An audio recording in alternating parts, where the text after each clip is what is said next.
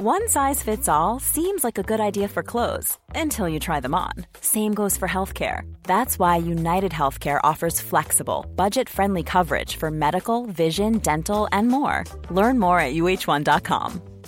Ryan Reynolds here from Mint Mobile. With the price of just about everything going up during inflation, we thought we'd bring our prices down. So to help us, we brought in a reverse auctioneer, which is apparently a thing. Mint Mobile unlimited premium wireless. Ready to get 30, 30, bit to get 30, bit to get 20, 20, 20, bit to get 20, 20, bit to get 15, 15, 15, 15 just 15 bucks a month. So, Give it a try at mintmobile.com slash switch. $45 upfront for three months plus taxes and fees. Promo for new customers for limited time. Unlimited more than 40 gigabytes per month. Slows. Full terms at mintmobile.com. This is Paige, the co-host of Giggly Squad, and I want to tell you about a company that I've been loving, Olive and June. Olive and June gives you everything that you need for a salon quality manicure in one box. And if you break it down, it really comes out to $2 a manicure, which is absolutely insane. It's also so easy to get salon worthy nails at home with Olive and June. The difference between how your nails used to look when you did them yourself and now with the Manny system is a complete game changer. The best thing about Olive and June too is it's a quick dry. Dries in about one minute, lasts for five days, and full coverage in up to one to two coats. Visit oliveandjune.com slash perfectmanny20 for 20% off your first system. That's oliveandjune.com slash perfectmanny20 for 20% off your first system.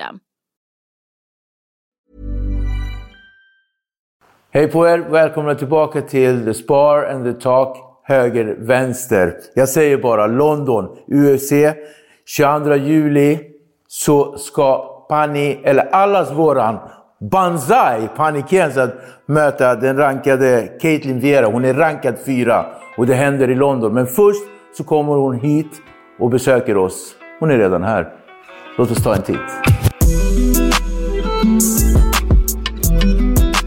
Hur är läget? Det är bra. Riktigt bra. Äntligen eh, får vi till det. Äntligen. Vi är båda lite busy. Vi är båda lite busy och mest är det väl jag som ska be om ursäkt. Eh, offentligt inför alla. Äntligen! Äntligen Nej. får vi till det. Eh, min presentation som var lite så här snöplig, lite sådär, kanske lite otydlig. Ska vi förtydliga? Yes, jag är tillbaka. Du är tillbaka. Äntligen efter ett års frånvaro. Ja, i juni blev det då ett års frånvaro. Eh, I buren i London 22 juli. Där jag kommer slå mig in i topp 5. Topp fem. Caitlin eh, Viera, berätta om henne. Ja, men Kent Vera, hon har ju mött alla som eh, är nämna, eh, värda att nämna. Liksom Holly Holm. Hon mötte nu precis Raquel Pennington. Alla de i topp tre. Liksom. Eh, hon är också där lite och snubblar lite på mållinjen för att gå om titelmatch. Men eh, nu kuttar jag benen undan Nu kuttar du benen på henne. Nu för det kuttar jag benen undan. För det känns mellan henne och dig. Ja, Och- och definitivt. Och nu är det liksom... Jag tror inte hela Sverige har insett Mm. vad vi har alltså, i, kvinnlig, alltså, i kvinnlig MMA i Sverige. Hur många är det som har varit så nära? Ingen. Mm. Och jag, jag tycker det är dags att börja inse det. Din förra fight, berätta om den. Ja, men det var ett svenskt möte igen. Det var 10 years in making. Jag mötte Lina Länsberg 2012. Precis. Och vi rematchas nu i Vegas. Båda bo- bodde i Malmö. Liksom. Det var ju lite så här. Mm. Hade kunnat lika gärna slåss på Norra Gränges i Malmö. Nej, men, ehm, och eh, det, var, det var min... eh, det var då jag slog in i topp 9. Tyvärr. Eh, eh, eller, och sen så fick jag ju en stor match på Diaz Kamsat-kortet 10 september. Mot nummer fyran då, Erin Aldana, som går om titelmatch nu i juni. Precis. Så, Alltså det är så nära. Hela alltså, tiden där. känner du? Jag luktar bälte. Jag Ja, luktar, det bälte liksom. Och, och, alltså, Pani, alltså, just det här med förhållande... Alltså, vi, man, man pratar ju ofta om MMA-matte och sådär. Eh, hur den förhåller sig. Att eh, du kan vinna mot en person som sen kan förlora mot den du, alltså, du vann mot sist. Och sådär. Men det finns en annan grej som jag har tänkt på. MMA-tid. Eh, tidsspann. När man, när man har fightat så känns det ibland som att wow, hon fightades eh, för två, tre månader sedan. Men eh, i verklighet så var det för ett och ett halvt år sedan. Körde sist. Varför är vi så nära våran förra fight? Alltså, förstår du vad jag menar? Varför är det det som speglar eh, våran prestation och så som vi tänker? Ja, men alltså, jag, jag tror bara... Alltså, direkt när jag har gått match så känns det lite så här att shit, när är nästa? När är nästa? Och då känns det som att shit, det kommer gå med så många månader. Men folk förstår inte också att vi behöver så mycket tid för att förbereda oss. Du vet, när jag säger fyra matcher på ett år. Eh, det låter inte mycket. Där det är rätt mycket matcher. Det är, alltså, det är inte många som går fyra matcher på ett år. Fyra matcher på ett år. Jag tänker hur... En, Jag tryckte in fyra på 14 månader. Och det var riktigt... Det blev för mycket till och med. Eh, för, för, för om, om vi liksom tänker the camp. Hur Ja. lång är en camp? Den är Ja, men typ alltså, 8-10 veckor. alltså, om du har tur, nu fick jag 13 veckor. Det är rätt bra med veckor. Ja, det. Eh, men många får kanske mindre. Många får kanske 5-6 veckor. Alltså normalt är väl på 7-8. Men sen så, du vet, så mycket stress ens kropp tar av viktnedgång. Jag menar, vi snackar allt från 10 till 15 kilo. Liksom man går lite upp och ner. Det är inte bara det. Det är liksom att du måste börja kroppen anpassa sig till en vikt till slut. Eh, men, men nu var det ju senast i april förra året jag gick. Så det är inte så jätte, det är inte så jättelång tid egentligen. Många sitter ju ute ett år frivilligt. Men jag, jag är väldigt aktiv. Menar, du säger, jag har väldigt många proffsmatcher. Ja. Jag, jag menar, som mest har jag gått sex proffsmatcher på ett halvår. Alltså det är rätt mycket. Det är inte många som eh, vill ens gå så många matcher. Intressant det du säger. Om vi går tillbaka då, Ja. mötet med, med Lina. Ja. Alltså, det är ju ändå... Det kändes det som att ni, det, mellan er två, UFC, Sverige och sådär. Vi har ju absolut fantastiska kvinnliga fighter. Absolut. Andra här, här är vi, vi har ju Holm Ja. eh, och sådär. Men ni två, det kändes lite grann. Ja, men det har ju varit lite så här. Ja, De senaste skavigt. tio åren. Ja, ja, för du du vet, det, det är ju... Vi, vi är ju rivaler. Vi var rivaler. Och vi tävlade i, den, i, i, i samma viktklass och vi var så nära varandra och hon var precis över mig i rankingen. Och jag, jag bryr mig då inte att om vi kommer från samma land. För det första, två stycken från samma land under varandra i rankingen från Sverige. Kom igen, hur ofta händer det? Det händer aldrig. Så då, då visar det också nivån vi har i Sverige. Eh, men jag bara tänkte så här, du är före mig i rankingen. Dit, det är dit jag ska. Sen bryr jag mig inte vem du är. Och det här mindsetet du har, var, var kommer det ifrån? Ja, men jag tror jag är bara för jag är iranier. Nej, men det, det är liksom någonting jag... Ända sedan jag var liten och började idrotta. Jag var 13 när jag började. Eh, jag var väldigt beslutsam. Jag visste om att jag kommer inte bli en akademiker. Alltså det kommer jag inte bli. Det, du vet, jag, har, jag kommer från en, eh, liksom, en familj där folk har pluggat väldigt länge. Du vet så. Eh, Mina syskon är väldigt, alltså du vet, de jobbar med bra jobb och allting. Men jag, jag var väldigt så här. Jag vill bli idrottare. För, jag, för mig ansåg jag när jag var liten, när jag kollade, jag kollade på väldigt mycket idrott. Jag gillar alla, alla OS-grenar och jag, jag gillar att kolla på idrott och jag gillar individuella sporter. Så när jag var liten, så jag började boxas, jag bara sa jag vill bli Sveriges bästa idrottare. Sen bryr jag mig inte om vad det var. Hur hamnade du in på boxningen? Jag menar, var det redan i Iran? För du kom, du kom Mm, nej. 93. Ja, precis. Jag kom 93, så jag var väldigt liten. Ja. Eh, Jag, jag började simma väldigt ung ålder. Så jag var relativt, relativt aktiv. Men sen hade jag några år där, du vet, när man gick i grundskolan, och lite oaktiv. Och jag började känna, du vet, eh, vi var ett kompisgäng som ville börja träna. Och jag märkte att jag var den enda som ville verkligen träna. Ja. Du vet, du vet, eh, jag såg inte det. Jag tyckte inte det var roligt att typ gå och dansa och sånt. Fast det är träning såklart. Ja, ja. Men jag kände att jag ville träna på riktigt och jag märkte att jag vill ha någonting, jag vill ha något individuellt. Jag vill ha någonting som jag själv kan stå upp för. Och sen så märkte jag också i skolan där framåt, du vet när vi var på idrott. För det första, jag fick inte ens godkänt i idrott för det första, i början. Men det var av ren lathet eller? Nej men jag gillar, jag, jag kunde inte samarbeta i grupp. Struktur. Nej, men jag kunde inte samarbeta när vi spelade bollspel och sånt. Dessutom tycker jag inte det var roligt. Men sen till slut, jag tror det var en rugbyträning vi hade. När jag var typ 12. Då märkte jag att jag jag är fan fett stark. Alltså, och jag har, väl, jag har pannben. Och den kommer från Skåne. Den kom från Skåne. Ja. Inte från... eh, nej, nej, det kommer från Skåne. nej, men jag märkte att jag hade pannben. Och sen så trillade jag bara upp in på en lokal boxningsklubb i, eh, i Helsingborg. Och jag bara, fan alltså, jag, jag kommer bli en riktigt bra idrottare. Men berätta om boxning. Nej, men jag, bör, jag började boxas och jag började känna, du vet när du är så ung, du blir bra snabbt på saker. Ja, men du, du blir som en svamp. Och jag bara sög åt mig all energi och, och all teknik och jag började tävla bara kort därefter. Jag gick rätt mycket matcher ändå. Men eh, sen vid 18 års ålder kände jag så här, alltså, det måste vara någonting mer. Du vet, jag behöver någonting mer. Och föll in liksom efter min bror in på grapplingen, in på MMA.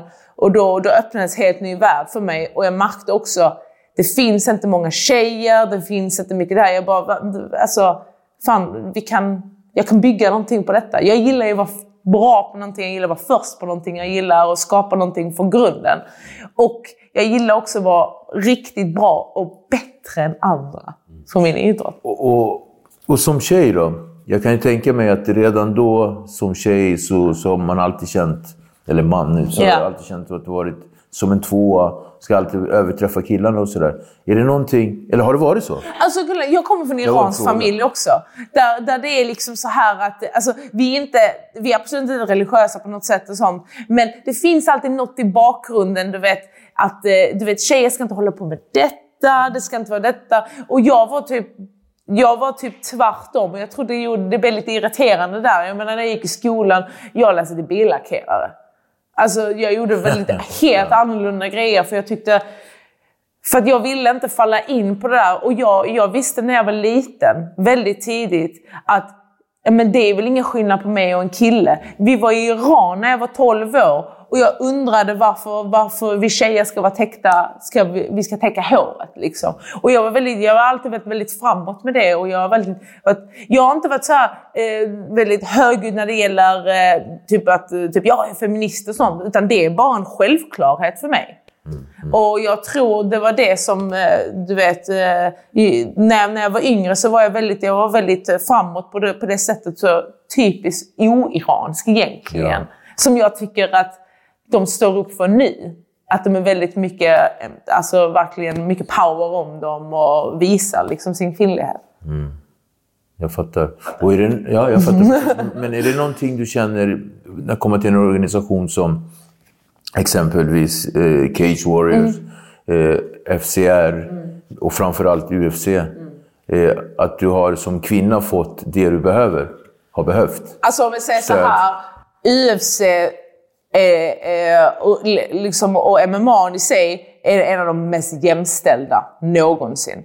Alltså UFC tar hand om sina tjejer och de, jag menar, hur kunde vi se tjejer ha ett main event 15 år sedan? i UFC. Jag menar, vi fick inte ens tävla i UFC förrän 2013. Tills det var en tjej som öppnade ögonen för Dana White, Ronda Rousey. Och bara sa att det här är en jättestark kvinna. Henne, hon, hon slåss bättre än män. Liksom. Jag vill ha henne där. Uh, och sen så tror jag också, jag var den första kvinnan som tog Caterers bälte någonsin. Mm. Och de, där bestämde de också, de behöver, någon, alltså de behöver ju någon att gå efter. Så om de hittar den de vill ha, då vill de ju marknadsföra den personen. Och jag tror jag är väldigt bra på det. Mm. Mm, jag hör dig. Och, det är du, absolut. Och du har en, du har en bra förmåga att eh, leverera mm. fighting så att eh, vi vanligt dödliga förstår. Mm. Eh, men känslan då? Eh, alltså, du är så passionerad mm. för det du gör, eh, i det du gör. In, I buren, i oktagon, utanför eh, träningsklubbarna och, och sådär. Känslan före och under en fight? Så, alltså exakt Bara så som det känns så jobbig. Ja. Alltså det är, väldigt, det är en väldigt speciell, en väldigt emotionell känsla. Mm. Det är det. Men eh, alltså jag, eh, det kanske inte många kanske tror det, men jag blir så otroligt nervös. Alltså här inne. Men om jag är nervös så känner jag att jag lever. Nervositeten visar oss att vi är vid liv. Mm. Och det är det jag gillar. För jag, eh, om jag är inte nervös någon gång, då ska jag inte fightas. Men, men Panni, avtar den nervositeten någonsin, alltså känslomässigt, under hela... Vi säger att du har en, eh, en, eh, en camp på ja. 12 veckor ja. inför fighten. Finns det någon period där du känner så här, extra mycket att det nästan blir ohanterligt, känslomässigt? Hade det en gång innan jag skulle in i buren. Berätta. Innan jag skulle in. Du vet när vi värmer upp där, man har sin egen space och allting. Man hör, man har... I UFC har du också sådana en TV där du kan se liksom, från ditt omklädningsrum. Och då började det svettas. Då började jag så här. Tittar jag liksom på min sambo, på Ilas, en av mina tränare, bara så här. Nu går vi härifrån. Alltså, jag var redo att sticka. För jag var så nervös. Och då samlade jag ihop mig själv. Jag bara, nej. Det är inte dags att fega ut nu. Jag är fan ingen jävla pussy nu. Nu, nu fegar jag inte ut. Var det rädsla som... Nej, det, alltså det var bara den här nervositeten. Det, var, det gick från att vi hade corona, eh, ingen tittade på, det var ingen publik, till att 20 papp i publiken i Arizona och man hör skriket utanför. Det är, som, det är Adesanya mot eh, Vettori. Alltså, kolla jag får... Nej, nej, jag får gåshud nu bara jag pratar om det. Det är så läskigt. Och sen så säger de till mig då en match kvar innan vi går ut. Den innan matchen går på, sju sekunder knockout. Jag dör av rädsla nu. Så jag, för jag vet att nu måste jag in. Och då bara slår jag till mitt huvud. Jag bara, nu fucking samlar vi upp oss. Liksom, tar mina flaggor och jag bara, nu fucking räcker det. Nu går vi in. Och, och, och man vet ju stämningen. Jag har ju inte fightats på en, på en gala obviously. Men jag har ju varit där bakom kulisserna. Ja. Vi var i Abu Dhabi då med Islam mot eh, brasilianaren. Eh, Olivera. Bra. Olivera. Så jag vet ju hur det är bakom kulisserna. Hur, hur det, det är rörigt där bak. Det är så organiserat kaos. Ja. Med alla de här vakterna från UFC, har de här som man känner igen. Men det är så samma. organiserat också Ja. samtidigt. Det är ingenting, det är ingen som går- Det är inte kusiner och bröder som kommer in och bara äh, Nej, du vet nej, så. Nej, det är precis. inte. Det är verkligen så strukturerat och jag gillar det. Jag behöver struktur och disciplin när jag ska gå match. Mm. Och i camp, och diet. Allt. Jag menar, liksom, jag går runt med mat, eh, matväska bara varje dag för att då vet jag, jag vet precis vad jag ska äta, jag vet precis när jag ska träna, jag vet precis när jag ska gå match. För mig funkar det perfekt. Och då minns man tillbaka till gamla galor man, man, man, har varit med på. Där det är liksom så här, okej du går match nu. Nej, om en timme. Nej, nej, nej, nej, så fungerar inte. Jag måste ha struktur. Men med viktkutten då? Ja. Eh, Så här, har den påverkat dig känslomässigt någon gång? Eller är det mer en psykisk grej? Ja, alltså jag har haft mycket problem. Alltså jag tror många, det, det är det. Jag tror inte jag är den enda. Jag tror många atleter har problem med det här vikthetsen. För att du vet, i, du vet, vi kan gå från en dag till en annan. Vi kan pendla 10 kilo. Ja. Och du vet, eh, och det, alltså det, det är så mycket att hantera. Men jag tror att liksom, när du får det under kontroll så är det allting bra. Liksom, du får se olika faser av dig själv. Du får se tjockis dig själv, du får se komma in i form dig själv, du får se smala dig själv. Alltså jag har garderober för fem olika viktklasser. Så det är inte det. Men bara, bara precis som det här med att hantera min nervositet, måste jag hantera mina känslor för min vikt, för min kropp. Och det tar tid. Ja, du vet, man kommer nog aldrig nå dit 100% men man måste bara lära sig att älska sig själv och respektera sin kropp. Och jag gjorde inte det när jag var yngre. Jag, du vet, jag, jag blev proffs när jag var 21. Det är rätt, så, rätt så ungt. Eh, och då, du vet, jag visste inte hur jag skulle respektera mig själv och ta hand om min kropp och värdesätta min kropp. Liksom. Att eh, du vet, ge den bra mat ehm, och ta hand om den, träna den. Liksom, den är, det, det, det har ju bara en. Liksom. Ja, precis. Du vet, eh, man kan ju inte gå och ta bort grejer och suga. Det kan man ju, men det, det ser ju konstigt ut. Liksom. Nej, men jag hör det. Så så du, nu, nu när man har kommit och du vet, man får all den här hjälpen också från UFC. Du får hjälp av dietister, du får hjälp av fystränare här hemma och sånt. Då lär man sig, okej, jag- min kropp är den enda jag har. Och det är det jag kommer vinna UFC-bältet med. Precis. Så det, jag ska ta hand om den. Ja, tack, jättebra bra, bra svar där och så att man verkligen fattar. Vi släpper det här med känslorna ett tag och så kommer vi gå in lite grann. Eh, Cage Warriors. Invicta FC, eh, UFC. Du har ju varit i några organisationer och Superior Challenge och sådär. Vad känner du är, är den röda tråden i alla dessa eh, här, organisationer när det gäller eh, stöd till en fighter? Eh, alltså, för- från svenska galor gick jag över till Cage Warriors, så det var bra. Det var bra steg till nästa som var i en vikta som var med USA. Det, eh, det, Cage Warriors förberedde mig för de där, den stora amerikanska scenen. Eh, och, och i vikta så skapar jag med mig någonting som jag tar väldigt mycket hjälp av idag. Det är mediatränad.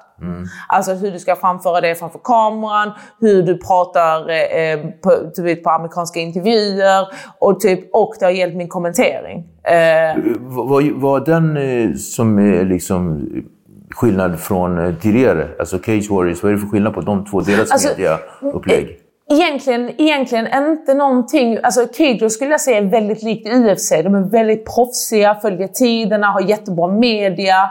Eh, den, också den här fanbasen de har i England och Irland och alla dem. Alltså, den har blivit så stor. Och du har sett, vi har ju så många Kegros-mästare som har blivit stjärnor. Om jag kollar på Conor McGregor och allting. Liksom. Eh, och eh, nej, men jag tror det har hjälpt mig jättemycket att, att växa internationellt. Eh, för sen så tror jag bara att jag är skapt för fightas typ i USA. Det är bara så. Ja. Du har den auran. Jag hör dig. Uh, USA. Uh, UFC. Mm. Uh, du körde på Ultimate Fighting ja. Championship nummer 28. 28. Tror jag att det var. Säsong 28. Helt sjukt så många säsonger. Det är så. Mm. Det bästa erfarenhet jag har haft i fighting. Mm. Det var, och det var en sån grej som jag ville checka av. För att, du vet, man ser det på TV, man ser alla stora stjärnor har varit med där på. Bara, det, var, det var så cool upplevelse. Och det var så... Det kändes som att man var i skolan, du vet när de ska välja lagen. Vem kommer bli sist? Eh, jag, jag blev andra vald för eh, Team Gaston. Eh, för eh, det, hon, jag och eh, hon som vann, jag, eh, jag och Macy Chiasson blev finalister. Vi var de två första valda för laget. Så de, de såg ju någonting i oss. Jag tyckte det var så roligt att bli vald. Eh, för i skolan blev jag inte vald till de här idrottsgrejerna för jag var inte så bra på det. Så jag tyckte det var så ballt att bli vald av ett lag där, de, där jag fick representera deras lag och så, så fightas. Eh, har gjort mina bästa matcher i serien. Mm. Av alla matcher jag gjort. Det är så? För att, jag var, för att jag hade ingenting att förlora. Jag hade inte med mig mitt team. Och jag kunde, jag kunde slåss hur jag vill. Det var ingen som skulle säga till mig liksom där hemma, med håll upp vänstern, håll upp den. Nej, nej, nej. nej. Jag släppte händerna, jag gjorde vad som helst. Hur mycket liksom. lyssnar du i, i, så här, på, på... Jo, jo eh, det jag tyckte var så kul för Kevin Gaston och deras coacher och dem, vi klickade jättebra. Ah. Så du vet när de coachade mig, det enda Kelvin sa i sista matchen i semifinalen var Drop Tyson, Tyson, go Tyson on her. Yeah. Och då blev det liksom så här, då, vet, han behövde inte säga något, jag visste vad han menade. Han bara, bara var djurig, bara liksom gör din grej.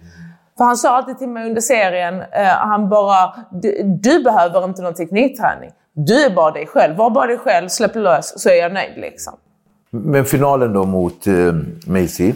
Ja, det var lite tråkigt. Tråkigt. Fett, fett, fett tråkigt för att vi var båda vi var de bästa där och vi var träningspartners.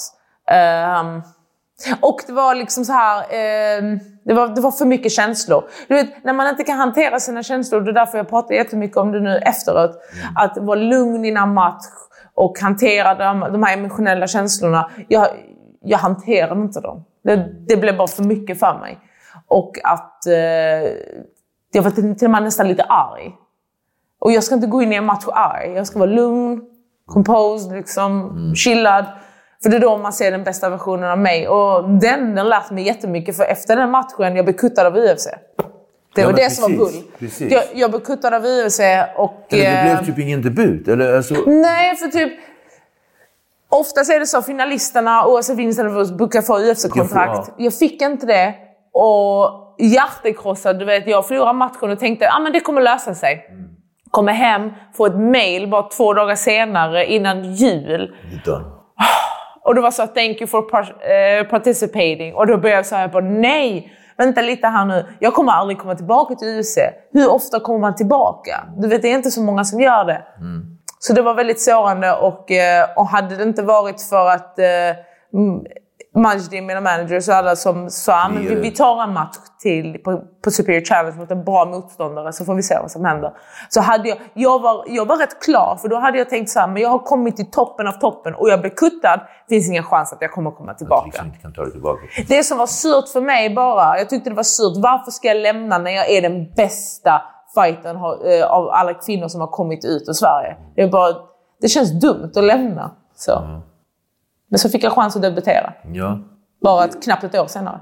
Precis, och, på, och det minns vi jättetydligt. Den, eh, det, det kortet var ju värsta kortet och det var ju liksom eh, the best knockout ever. Mm.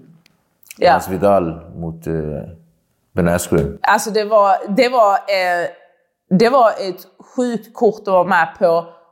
Och det var så roligt. Det var två veckor jag fick samtalet, en och en halv nästan. Jag jobbade natt på den tiden. Jag jobbade ehm, eh, på hemtjänsten inom natten i flera år. Och det är rätt så slitigt jobb. Ja. Och jag jobbar från typ nio på natten till typ åtta på morgonen. Jag minns, det var en underlig känsla hela den natten. Jag hade en konstig känsla. Jag kände mig, du vet, jag började leta efter utbildningar på nätet. På under mina pauser. Jag bara, vet du vad? Det här är slut. Varför ska jag fightas för? Om inte jag fightas i UFC och inte är i topp 10 inom typ nu, nu, så vill jag inte fightas mer. Jag kommer hem från jobbet, brer en Nutella-macka för att jag tänker, det är över. Nutella jag, bara, jag brer en Nutella-macka. Nutella är Nutella. Jag brer en Nutella-macka, käkar och sen så får jag missat samtal, missat samtal, missat samtal. Jag tänker, mm, lämna mig. Du vet, så. så är det Majdi som ringer mig. Och innan dess hade han snackat om att någon match någonstans i Europa för Så någon liten peng. det? Jag bara sa, så jag, tror på Majdi, jag vill inte fightas i Slovenien eller någonting. Det var. Jag bara, det finns ingen chans att jag... Han bara, Han bara, nej. han bara, Panni, två veckor, UFC, John Santos-kortet. Jag bara, nej, lägg av. Alltså, åh. Bästa. Då, då kände jag så här, tittade på Ilas, kan jag fortsätta äta min macka? Ja, jag lovar, jag kommer gå och träna direkt efter. Då hade jag varit uppe nästan 24 timmar.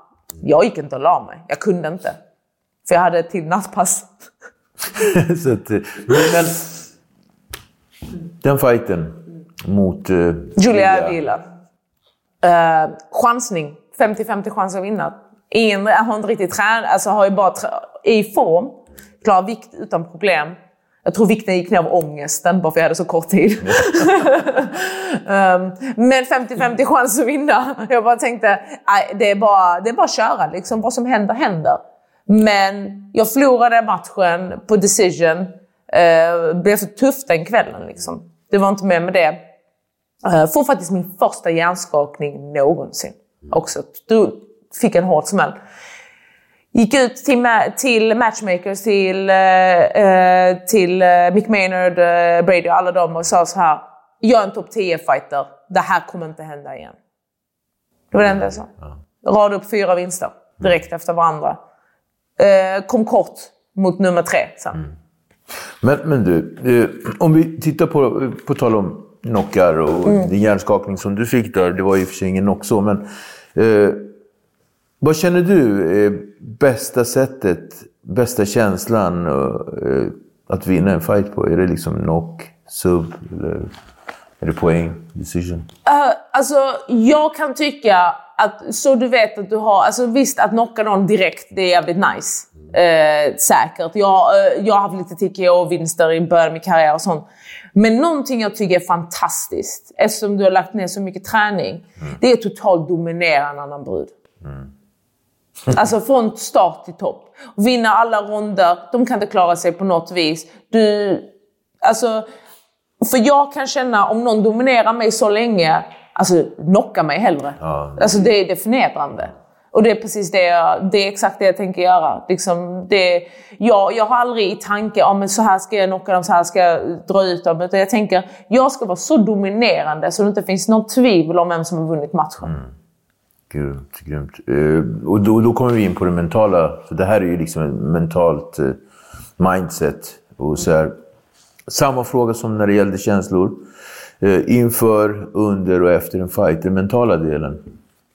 Det är ju ganska sammankopplat med känslorna, men, men det är ju två olika saker. Alltså jag försöker bara tänka på att um du vet, eh, det är inte bara matchen, det är allt innan, det är allt efter. Men tiden man lägger ner, jag menar, ens, du vet, fungerar också ens privata liv så fungerar ju fightingen också bättre.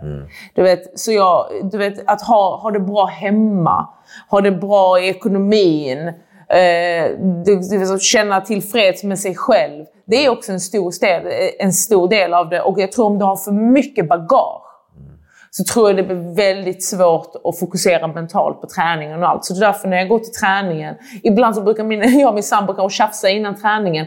Och då blir det så, så här, jag måste typ Alltså då kan jag bli liksom, det är därför jag inte gillar, jag hatar att bråka innan en, en träning för då kan jag bli lite så här, då kan jag bli väldigt frustrerad på träningen så jag försöker be om ursäkt. Oftast jag som gör fel. Eh, för att kunna ladda om till träningen. Eh, för allt det, allt det du gör på träningen, det kommer komma i match. Man kan inte bara bestämma sig från ingenstans eh, dagen innan match. Okej, okay, nu ska jag fixa till mitt mentala. Nej, det måste redan vara fixat. Du måste hela tiden tänka, det är positivitet. Du måste, om du inte tror att du kan vinna en match, då kommer du antagligen inte göra det. Ja, ja. Alltså, det du säger till dig själv har jättemycket med om hur, hur det utspelar sig. Om jag, om, om jag inte ens tränar min jabb eh, liksom hela campet eller på flera år, då är antagligen kanske jag inte kommer jabba under matchen. Alltså till exempel. Precis. Men det, och det är viktigt också att vara snäll mot sig själv, men också också eh, liksom sätta målen. Alltså jag, jag har ju sagt det, jag sätter målen. Många tycker typ att man är orealistisk bara för att man kommer för Sverige och tror att man ska bli bäst eh, i UFC. Bli UFC-champ. Jag bara, inte? hur, var, vem är det som ska säga till mig att jag inte kan bli bäst i världen? Mm. För liksom, eh, hur många har inte sagt till Amanda Nunes att hon inte kunde vinna över Cyborg? Hur många sa inte att, hon, hur många sa att eh, Oliviera kunde bli champ? Mm. Alltså till exempel. Um, så jag, jag tycker det är viktigt att ha målsättningen framför dig eh, och liksom jobba, inte bara i camp, utan off-season. Mm. Jobba varje dag på dig själv, var snäll mot dig själv. Om du behöver prata med någon, prata med någon. Men det viktigaste är liksom hur du såklart behandlar andra, behandlar dig själv. Mm. Och sen så visa varje dag varför ska du bli ett champ. Och visa också för andra runt om dig som investerar i dig. Varför ska ni investera i mig? Jo, för jag kommer ge tillbaka detta. Mm. Ja. Mindset. Mindset. Definitionen av en bra fighter då? Alltså, vad skulle du säga då? Alltså definiera en bra fighter? En bra fighter. Handsome? Nej. Nej, men... Wonderboy typ. Kondition. Mm. Så underskattat egentligen. Alltså, be, alltså, alla säger att du måste vara bra på brottning och sånt. Kondition. Kondition. Kondition eh, för, för det första måste du kunna orka matchen. Orka, kom dit i vikt, det vill säga bra fysik. Mm. Kom, i för, kom förberedd. Eh, eh, för, för egentligen det är det viktigaste, hur man kan vinna en match. Du bör, för när den andra, om, den andra, om din motståndare inte har kondition eller ork, då kommer du inte få gjort någonting. Du kan lätt vinna på teknik och kondition. Så jag skulle säga för en bra fighter, bra konditionerad, basic. Det behöver inte vara mer än så. Och sen så, och sen så pannben. Ett jävla anamma. Pannben. Jävla anamma. Jag har ju uppmärksammat, jag tillsammans med hur många som helst ute här i Sverige, eh, ditt sätt att kommentera. Mm. Alltså, du har en sån naturlig förmåga att leverera det som du känner, ser och upplever på en fight till andra människor. Det är en gåva som är väldigt speciell. Man, man kan plugga sig till det och man kan göra sig till, lite som mig, göra, göra sitt bästa. Eh, men här har du det naturligt. Hur kommer det sig? jag tycker det är jättekul att folk eh, tycker det är naturligt och bra. För jag har inte, du vet när jag började kommentera då var det liksom så här, uh, jag var nervös. Jag trodde bara, jag kommer nog inte vara bra på detta. Men sen så, tänkte jag så här, okej, okay, var mig själv. Mm. Och eh, det kan också störa folk lite, att man är sig själv för att man är så avslappnad.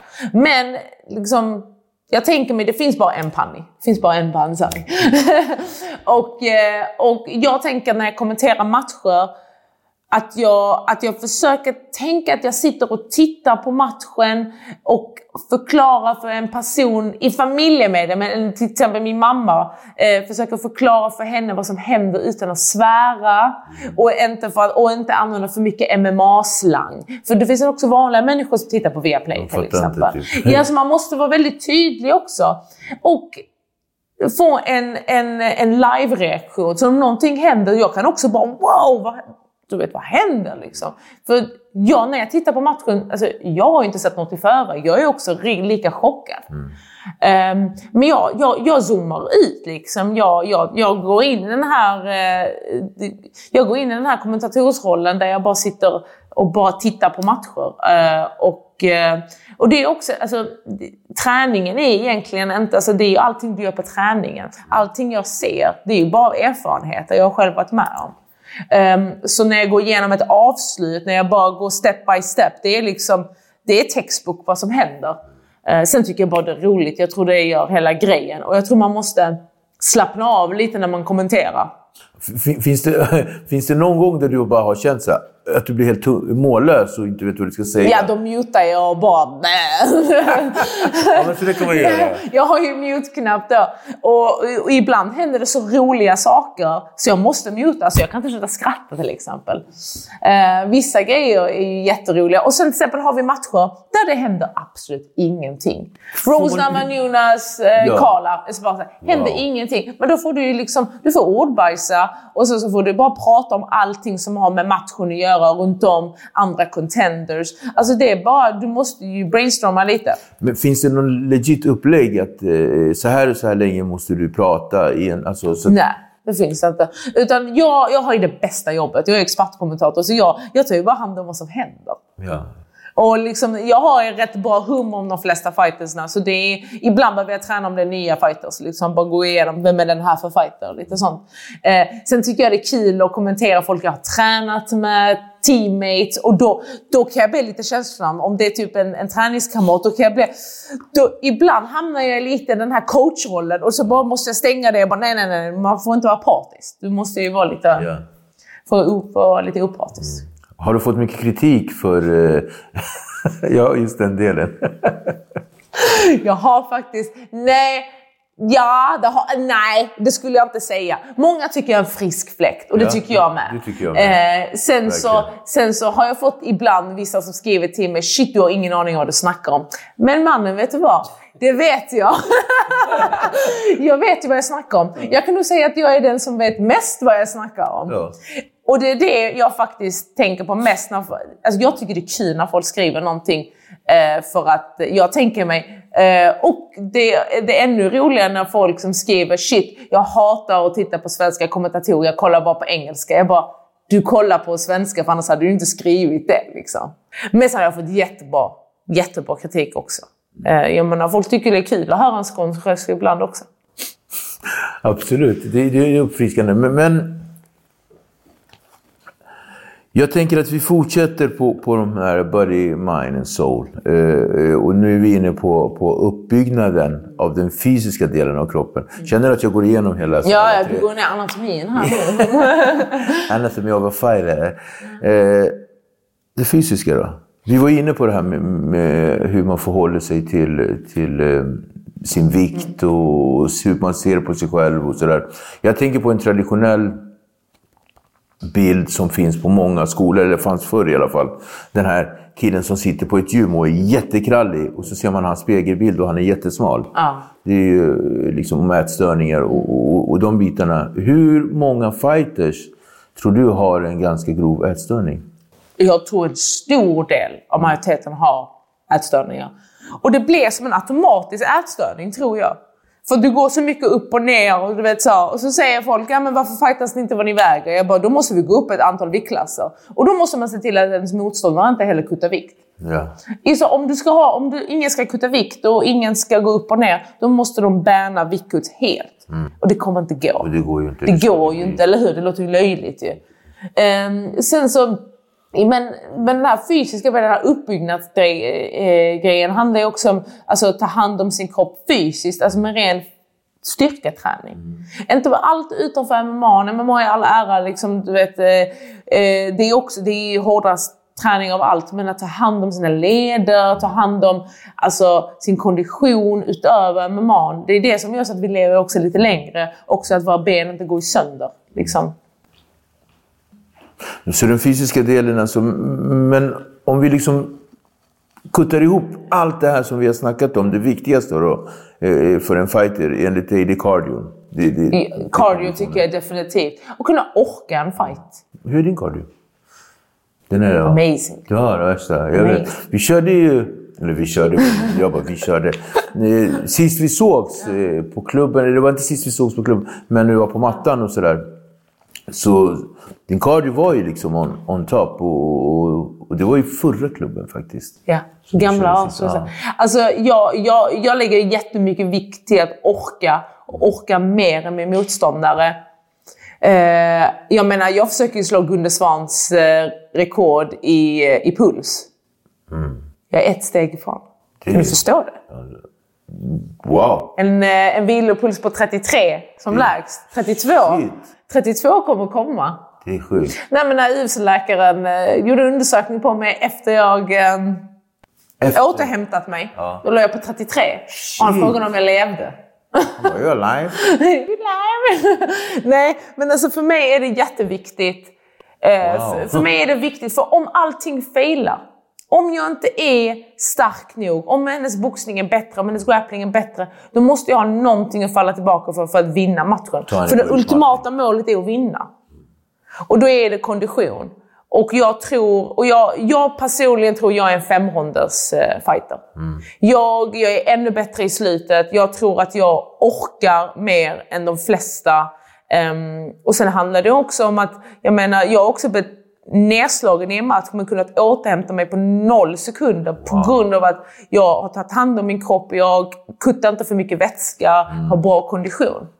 Jätte, jättebra. Alltså det är så kul att ha dig här Panny. Ja, bra. Ja, men det är en dröm.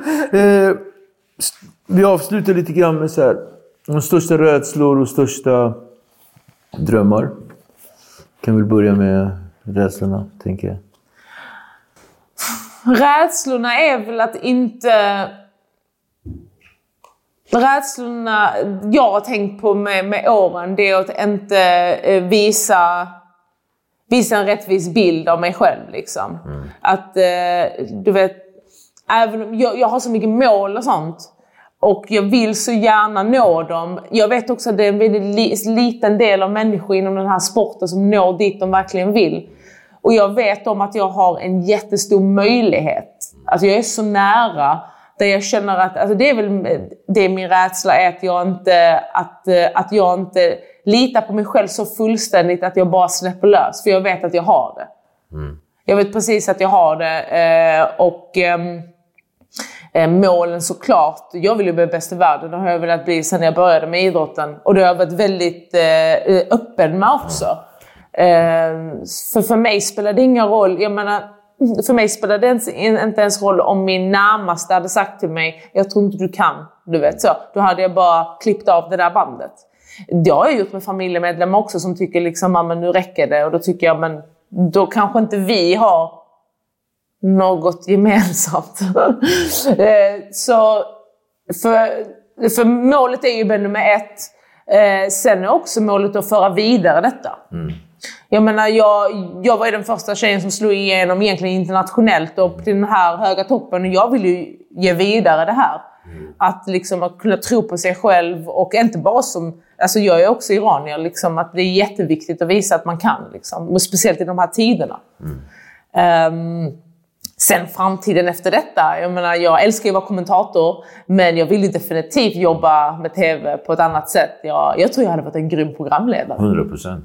Typ någon, någon kul komediserie. Eller, alltså, eller någonting sånt. Det hade varit väldigt, väldigt kul. Så att jag ser...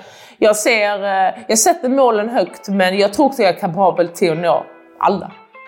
Det tror jag också. Men bältet först. Bältet först. Tack så mycket för att du kom Panny.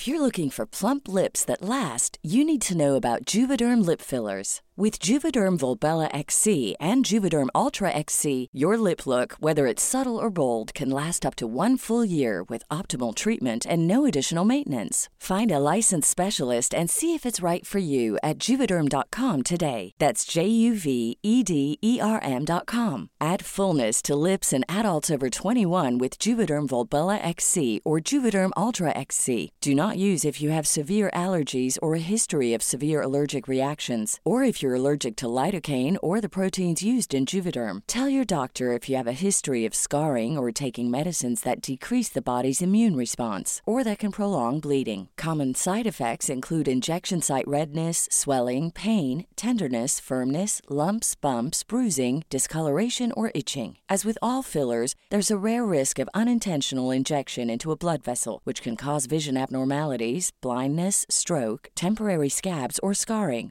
For full important safety information, visit juvederm.com. Hey, it's Paige DeSorbo from Giggly Squad. High quality fashion without the price tag. Say hello to Quince. I'm snagging high-end essentials like cozy cashmere sweaters, sleek leather jackets, fine jewelry, and so much more. With Quince being 50 to 80% less than similar brands. And they partner with factories that prioritize safe, ethical, and responsible manufacturing. I love that. Luxury quality within reach. Go to quince.com slash style to get free shipping and 365 day returns on your next order. Quince.com slash style. Hey, folks, I'm Mark Marin from the WTF Podcast, and this episode is brought to you by Kleenex Ultra Soft Tissues, your ally to help tackle your allergy symptoms this season. I love the change of seasons, but nobody loves pollen and all those other things floating in the air that make you sneeze during this nice weather. Kleenex Ultra Soft Tissues are hypoallergenic and allergist approved, so fight back against watery eyes and runny noses without worrying about irritating your skin. For this allergy season, grab Kleenex and face allergies head on.